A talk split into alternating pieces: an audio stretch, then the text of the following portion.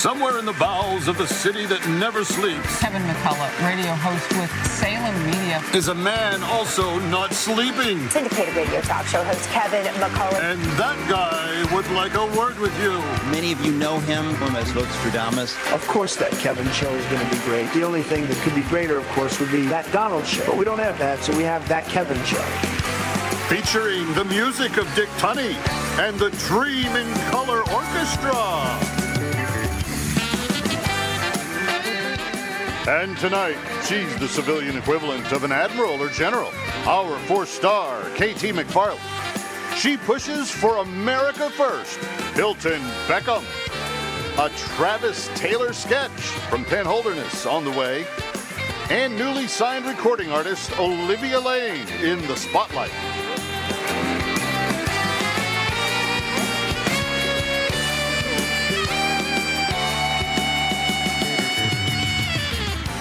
And now, from Times Square, where tourists often think that the cute little Halloween ghosts are decorated for the season, we just haven't had the guts to tell them that it's actually our grocery bags. Here's That Kevin!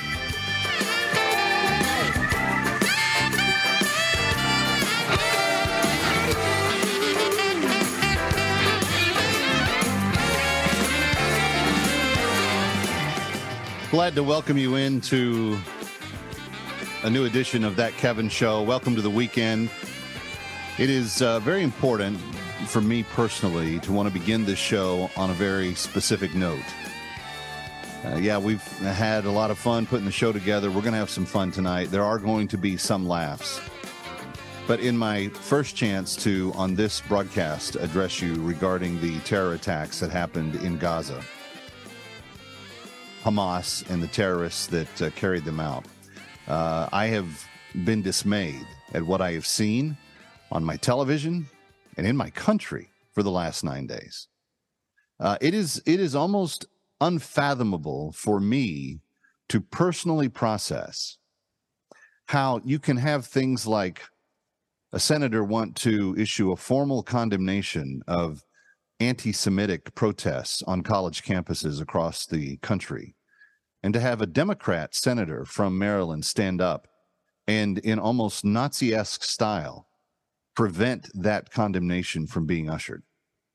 One of the great lessons of history is that if you fail to learn its lessons, you will be condemned to repeat its mistakes. I feel like that the United States is on the verge of committing some massive repeats of mistakes that we never wanted to see again. And we should know better. Those of us that lived through the 9/11 attacks know that the forces that attacked Israel a week and a half ago, 2 weeks ago now, were those of the same ideology that flew planes into the World Trade Center. They may come from different branches of extremism within the Islamic belief system, but they are extremists. And they wanted to kill the people that they disagreed with from a theological perspective. They feel like they're performing some sort of ultra-big statement about how important it is for Islam to be seen as superior. But that's not what our system is. In fact, in the light of the aftermath of the Israeli attacks and the realization that, in terms of just pure mathematical comparison, 1,400... now nearly 2,000 dead Israelis, hostages still being held, Hamas feeling no regret and, in fact, becoming more emboldened, Hezbollah, Lebanon, Yemen, all trying to join into the fracas, along with forces from the Iranians, you begin to understand that what they have experienced is about 35 times bigger to the existence of Israel than 9/11 was to the United States. It's not to compare the suffering is equal. But when you have Hamas skinning pregnant women's bellies so that people can see the baby through the membrane, when you see the actual suffering that they inflicted on children before they killed them, when you see them taunting the people that they've taken the children away from by putting videos online and saying that they have your children, friends, this is not a normal group of people that we're dealing with. And I'm not sure that the Constitution can even uphold someone who is a devout believer in Islamic Jihad and say that they can truly be an American citizen. Our protection of religious liberty that's found in the First Amendment was written by founders who understood the God of the Bible, the God of Jews, the God of Christians, the God of nature, the God of creation. We don't understand, nor do we adhere to, the God that says we will punish everyone who disagrees with us. We don't hold to the fact that if your religion says that you get to kill me in the process, that your religion is okay. In fact, I'm here to say very clearly tonight that it is not. And I want to say this to my Jewish friends. As a Bible-believing Christian who believes very much in the Old and the New Testament, I have nothing but profound respect and appreciation for those of you who observe the God of the Old Testament. Those of you that began the story that those of us who believe the New Testament completes are still part of that story. And so for my Jewish friends, many of whom comment on my show on a weekly basis on various things, from cultural trends to parenting to technology, I want to say that tonight, as an evangelical, I stand firmly with you and will do so indefinitely into the future. What has happened to you, your people, your family, your children, it's heinous, it's wrong, and there is no equivocation about both sides on this. Israel has the right to exist, and it has the right to defend itself. And I'm glad to see that I was not the only one who believed that. My mayor in New York is not someone that I often agree with, but he gave a most profound speech in support of Israel in the aftermath of the attacks, and I wanted you to hear it. So this is Eric Adams. This morning on my briefing, my special counsel, Lisa Zomberg, said something that I want us all to acknowledge. We've been through some tough time, New Yorkers. We are tough people. We saw the center of our trade collapse. We saw some of the horrific actions that played out on the stage of our city and our country.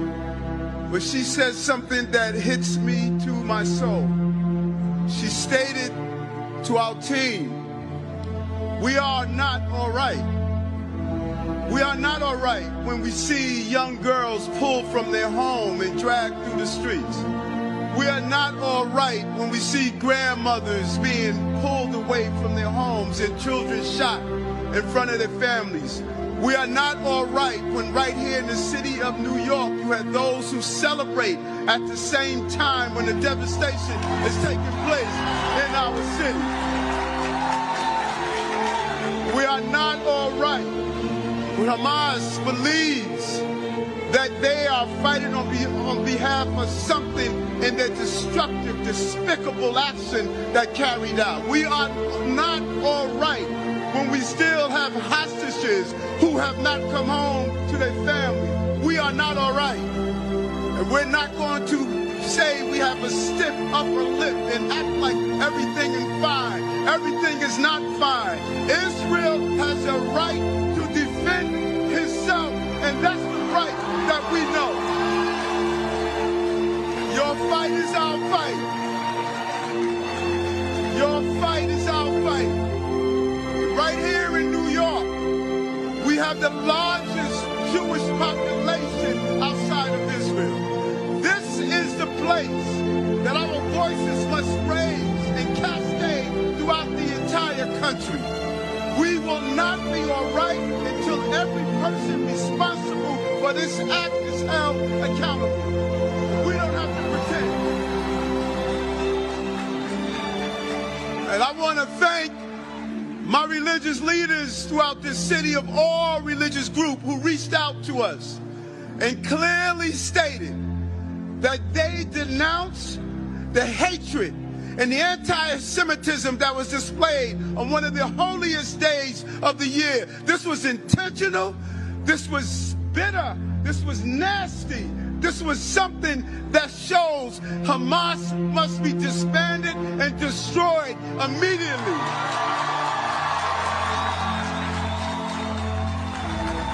So I say to you, I'm not here because I'm your mayor.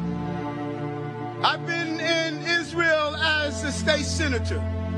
I protected the community of this city in general, but specifically the Jewish community as a police officer. I stood with you as borough president. And now I'm here today to say not only am I the chief executive of this city, but I'm your brother. I'm your brother. Your fight is my fight. That swastika not only displays the pain of anti-Semitism, it displays the pain of racism among African Americans. You marched with us with Dr. King. You stood with us with all the fights we have.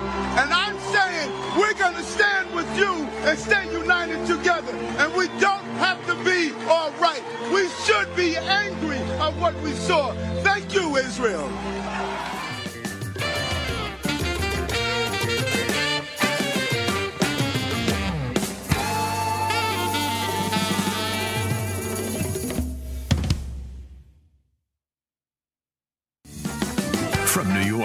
It's That Kevin Show. See, I knew it. Come on, Kev. What's a few classified documents between friends? I told you all the time. I knew it. I knew he had some, too. Here he is. That Kevin. Kevin McCullough.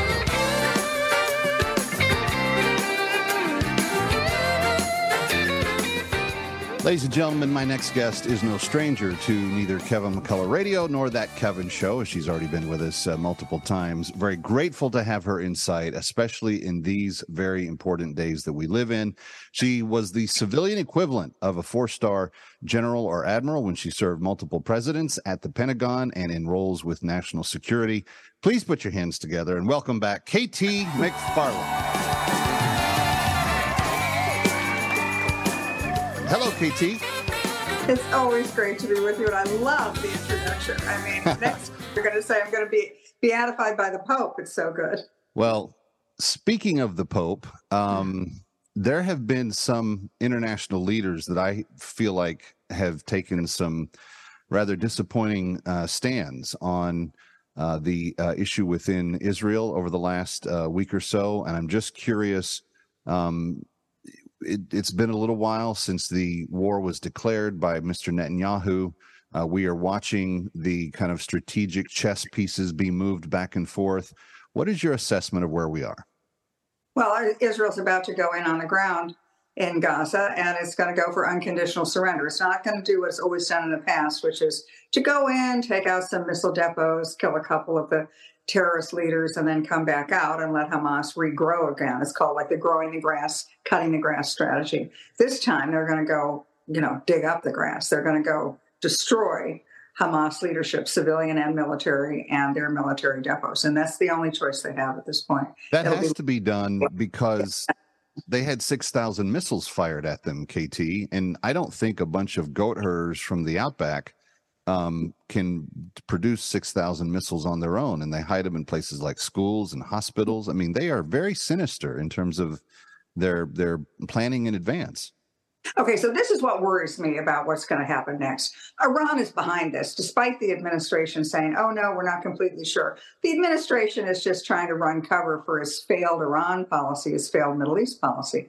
But here's what happens next. The world has been outraged by the slaughter of the innocents, in a biblical sense, the slaughter of the innocents in Israel. But now the script is going to flip. And this is what Iran wants. Iran wanted Israel to go in an overall fundamental way.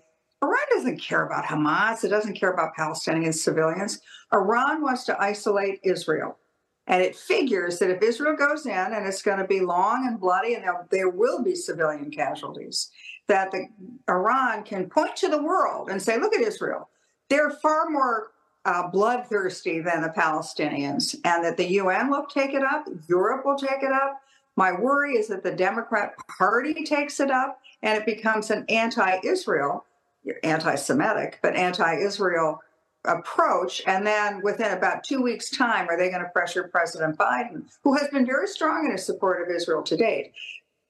If the Biden administration figures they're going to lose the far left of the Democrat Party, they're going to lose world public opinion, then Israel might feel abandoned. I mean, if the Biden administration then starts slow-walking intelligence sharing, slow-walking backfilling of the Israeli munitions that are going to be used and depleted as it does the Gaza operation. Is Israel going to be abandoned? I mean, are we going to go back to where we were 20 years ago? And then what happens is, I think then the wars escalate, because if Israel feels abandoned, if Israel looks like it doesn't have the support of the United States, full-hearted support of the United States, doesn't have the support of the UN, doesn't have support of Europe, definitely isn't going to have the support of Russia or China, Middle East countries, Middle East Arab countries that Israel's been making peace with in the Abraham Accords. If everybody starts backing away, then I do think Hezbollah opens a second front from the north.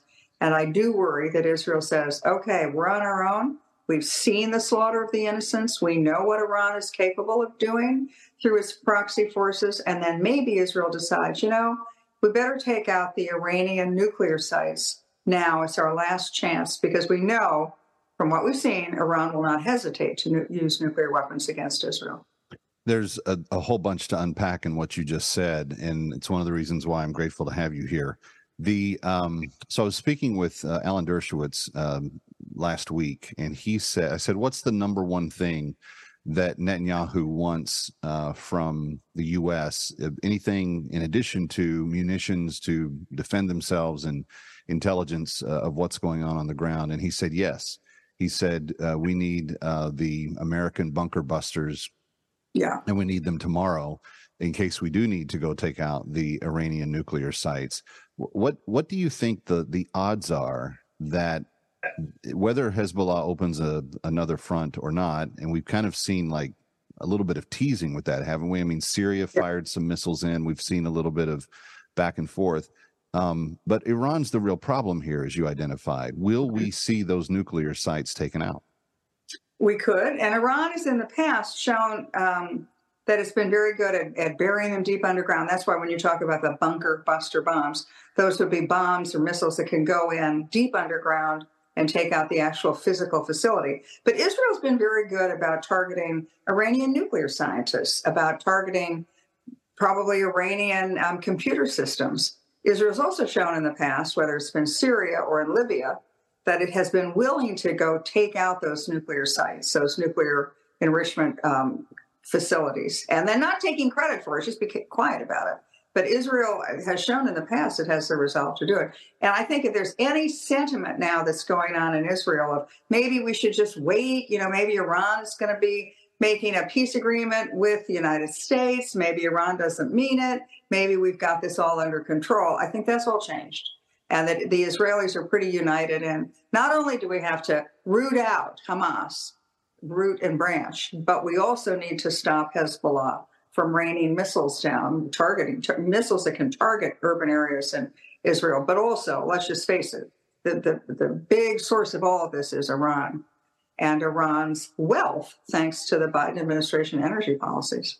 Well, not only that, unfreezing funds and giving them $6 billion back. I mean, this is kind of insane when we're talking about it. But it's even more. It's even more than the $6 billion. It's like the $50, $60 billion, because the Biden administration, you know, the Trump administration, we slapped on really serious sanctions on Iran, and we enforced them. And the Biden administration has stopped enforcing them. So Iran is selling oil. Iran is selling oil to China, to a lot of different places. And as a result of that, Iran's oil revenues are sky high. So Iran is sitting on windfall profits, not only the $6 billion that Biden gave him, but other profits from their oil sales. They've got the money to pay the terrorist groups. I mean, this is something that's just so, makes me so mad. At the end of the Trump administration, because oil prices were at about $40 a barrel, Iran was broke. Iran had started. So was Russia. It was good. A lot of people were broke. The bad guys were all broke. The bad guys couldn't start wars. It had gotten to the point where Iran was cutting back on its support of Hezbollah and Hamas. They were complaining, where's Iran? Where's our money? You always have been giving us money and munitions. You're not giving it to us anymore.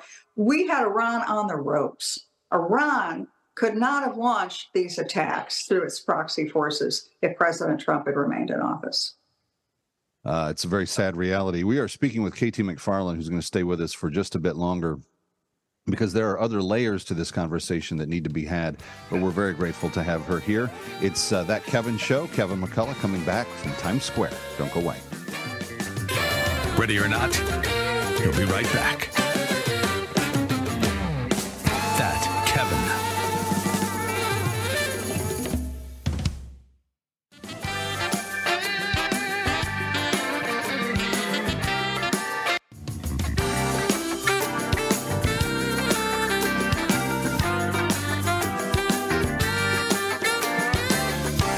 Now, back to That Kevin Show with Kevin McCullough. And we're back. Glad to have you with us. Coming up in the New Music Spotlight tonight, Olivia Lane, country star, with a brand new song from her, speaking of biblical things, titled The Woman at the Well. We'll get to that in a little bit. KT McFarland continues with us, national security expert, and really when it comes to global strategic initiatives, she just has a sense of what's going on in a way that very few do, and we're very grateful to have her back with us.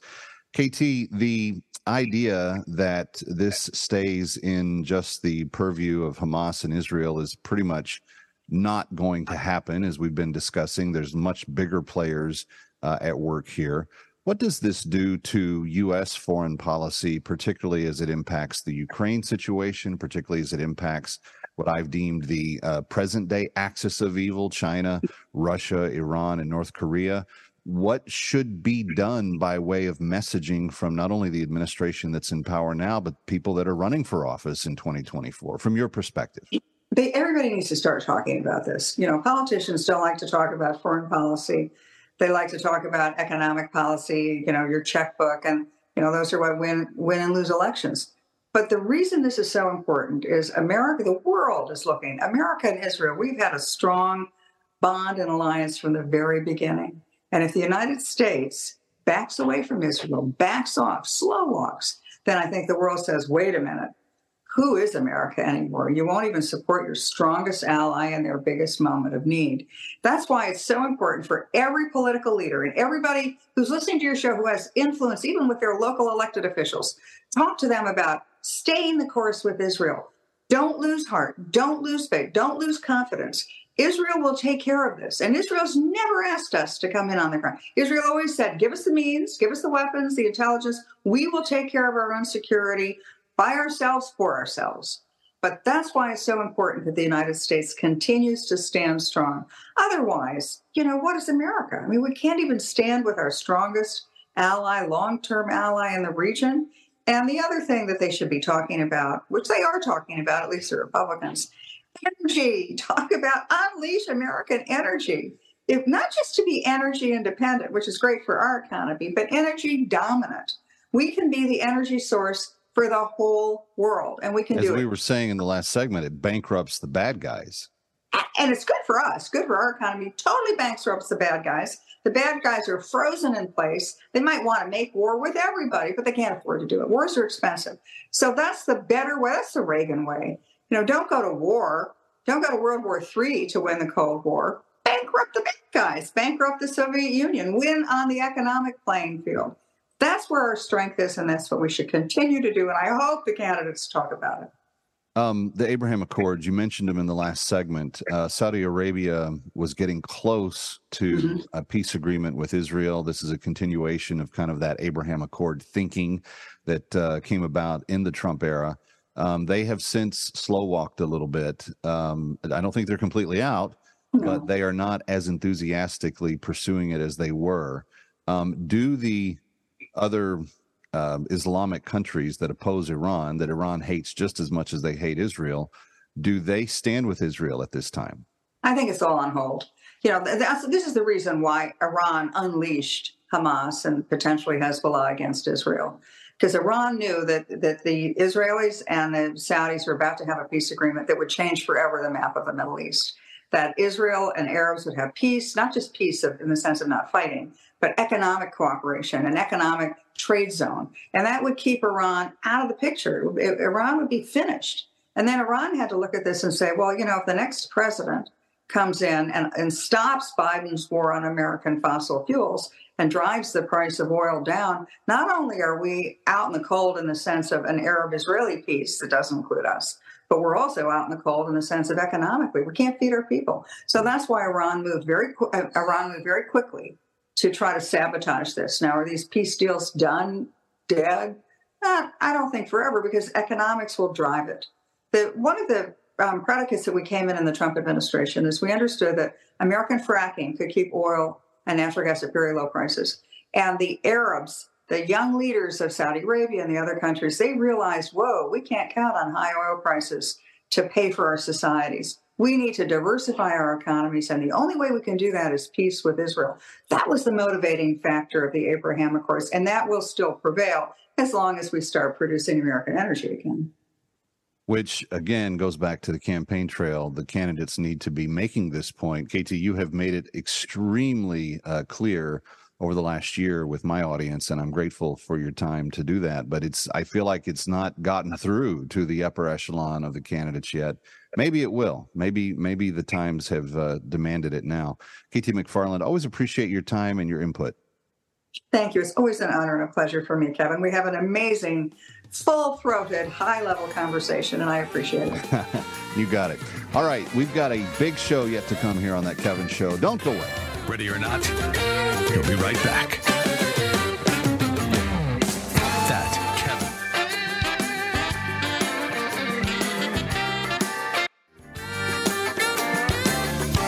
Now, back to That Kevin Show. Kevin McCullough. We are at a very crucial point in our entire year-long campaign to liberate as many slaves from North Sudan as possible. And I want to reiterate the good news. The good news is that we have crossed the 154 slave freed mark on our way to 192 by the end of the year, which means we've got about 38 to go. But friends, this is where sometimes I get a little bit nervous, because I don't want us to sit on our laurels and say, oh, well, look at what a good job we've done. No, there are still women and children that are in extreme danger. And because of that, I want to take a little more time right here to just remind you that it's very simple and very easy to liberate a slave. Now, you may be of the mindset that says, I don't even know that slavery exists. Like, how do we even know this? Well, they're actually, the news is not good on that front. There are more slaves in human captivity right now than at any point in human history, and they are in various countries, and they are held for various reasons. You have human trafficking, you have sexual exploitation of minors, you have indentured servitude, where you have young people that are working off family lineages, debts, in excruciatingly inhumane ways. And then you have the slaves that kind of are a little bit of all of those things that are called chattel slavery, which is what the slaves in northern Sudan are. They were the spoils of war from the Sudan Civil War that extended over 15 years. And over the last number of years, my friends at Christian Solidarity International and you and me and all of us working together have liberated a good number of them. At the peak of the Sudan Civil War, there were 185,000 slaves that were in captivity. And most of those were taken as spoils of war. They were taken by Arab Muslims in the north of Sudan. It was one country at the time. They did the very same thing that Hamas did in Israel last week. They took them as hostages. They took them back to their areas. They did cruel things to them. They mutilated their genitals. They forced them into sexual activity that they did not want. They forced them to convert their religious identity to a Muslim identity from a Christian identity. In many, many respects, the cruelty was the same as that of what Hamas did just a week or so ago. The difference is that the world showed its disgust with what's gone on in Israel, and the world has largely forgotten about the slaves of South Sudan. And so for that reason, a number of years ago, we started using this platform to do as much good as we could. And we said, hey, if you work with us, we're going to liberate as many as we can. And the good news is that over the last number of years, we have liberated upwards of 4,000 human beings through the efforts of yourself, myself, my family, your family, coming together with Christian Solidarity and seeing nearly 4,000 slaves receive their freedom and relocated back to South Sudan, where their families are at, where they are from, the regions that they came from. We have helped them get relocated. The process is very simple. It's $250, one-time gift to liberate a slave for good. What does that include? Well, there's a negotiation that has to go on, but there is no cash exchange for the life of the slave. There is a cattle vaccine that will help keep the slave owners' cattle healthy during the harsh weather season, and they will gladly trade a human being for a dose of the vaccine. So we get that exchange done. And then the $250 really goes into providing what's called the bag of hope, which if you think about it, it's just a kit, if you will, that is designed to be the essential, critical, essential needs for that slave to regain their life in South Sudan. What all's in it? Well, a year's worth of food, a year's worth of seed to plant the next year's worth of food, a baby goat to help bring cheer into the life, but also to bring a sense of milk and cheese and food products, but also a form of micro-enterprise, being able to breed baby goats and make a little money from that. It helps the slave. And then there's the relocation. $250 does it all. Friends, I'm asking you, will you help us this week make a dent in the 38 remaining slaves? We need your help. Here's the phone number, 888-342-1010. Now let's hear a story of somebody that we helped last year. I was a child when I was abducted by the Arabs. My parents used to own livestock, and my mother would do all the cooking for us. I don't remember the year that I was captured. There had never been any problems in our village. Then one day, all of a sudden, we heard that there were Arabs attacking Dinka villages throughout the South. We were so worried we could not even sleep at night. It was a big concern to my mother and my father. We were told that these Arabs were heavily armed and would kill all the animals and people when they would attack. We were very scared. Then one morning, they attacked our village. We scattered in different directions and I ran, but I was captured. My entire village was burned down, and I've never seen a member of my family since. Then I was taken north into slavery. My eyes saw horrific things on that trip to the north. Women were raped right in front of us. Men were beaten, and 4 men were killed because they tried to fight back. They were shot dead before our eyes. Once at the slave master's house, I was pretty much starved and worked brutal hours every single day doing difficult and very, very hard work. There was no relief. And then they raped me. My slave master did not think of me as a human. He would not even let me go to the hospital when I fell sick. And one day I heard that there was a slave retriever from CSI close by. How I wanted to be free. That retriever secured my freedom. And thank God I was able to return to South Sudan. Thank you to each of you who helped the slaves be free. But please don't stop until we get them all. It's a reasonable request. The phone number is 888-342-1010, 888-342-1010. And your gift right now of only $250 will liberate another girl like a Hoke, the one you just heard the story from. The names may sound different to our Western ears, but their hearts, their desires, their lives are no different than your own daughters. Friends, if you believe that slavery is evil, and if you believe that we should be here to make a difference, then please do. Pick up the phone, 888-342-1010, 888-342-1010. You can also give online by just going to bringherhome.org. That's bringherhome.org or 888-342-1010. That's 888-342-1010. Ready or not, we'll be right back. That Kevin.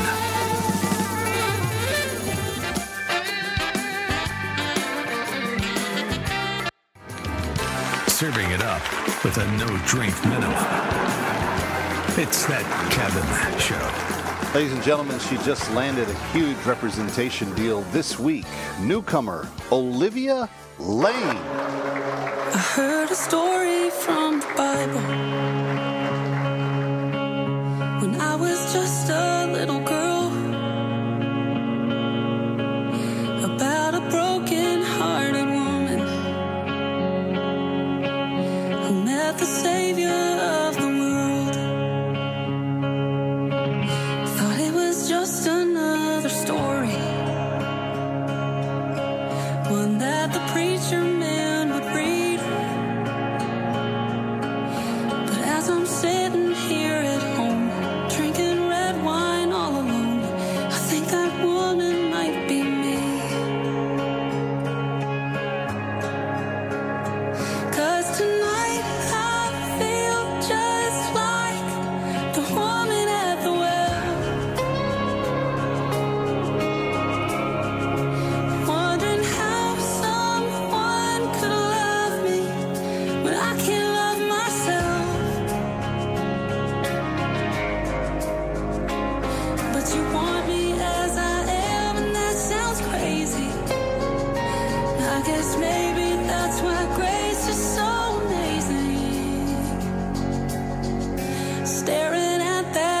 empty bottle.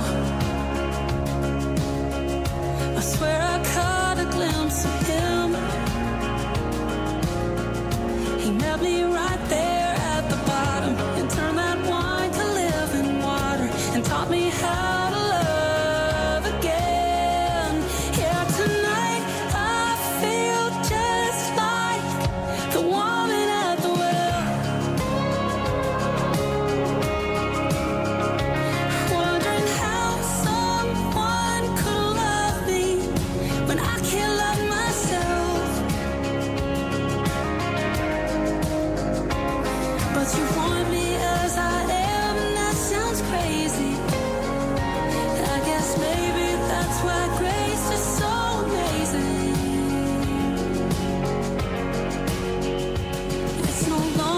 Just a story when I read it, 'cause I've seen him for myself and I believe it, 'cause tonight I feel just like the woman at the well,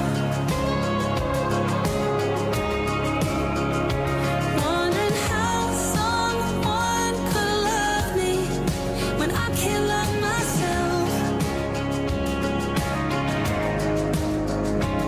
But you want me as I am, and that sounds crazy. I guess maybe that's why grace is so amazing. Just like the story from the Bible I heard when I was just a girl. I'm the broken-hearted woman who met the Savior of. Remember this one's name. It's Olivia Lane. She's back in hour two with another song from the New Music Spotlight. Soundtrack. Search #NewMusicSpotlight on Spotify or Apple Music.